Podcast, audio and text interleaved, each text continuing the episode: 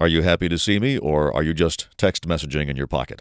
This is Dave Ross on the CBS Radio Network. Yes, the new iPhone is here. The iPhone 3G, a phone so cool that stores saw hundreds of people lining up, some of them who'd waited overnight. Now, many of you who are handheld device challenged, possibly because your fingers are too large, wonder what all the fuss is about. Why would anybody line up for these things when there are plenty of cheaper ways to make phone calls?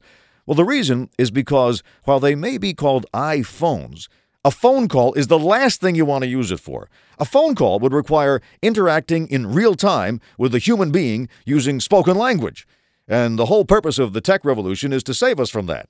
This is about being able to play monkey ball wherever you are. This is about sending email from the men's room. This is about cruising the internet from the shopping aisle. This is about using a handheld device to actually listen to live radio. I'm not kidding. With the right URL, and if you tickle the screen just the right way, you can use an iPhone to listen to this station in real time. But here's the beauty part it's also got a GPS module. To quote from a review, Paired with Google Maps, the phone's GPS module took under 10 seconds to find our position indoors. Unquote. Now, this is important because I've noticed that people with iPhones or any handheld device tend to lose all connection with the physical world. They're halfway through a chess game with somebody in Zimbabwe and they have no idea where they actually are.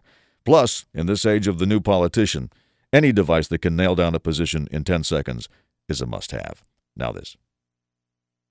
This is Dave Ross on the CBS Radio Network.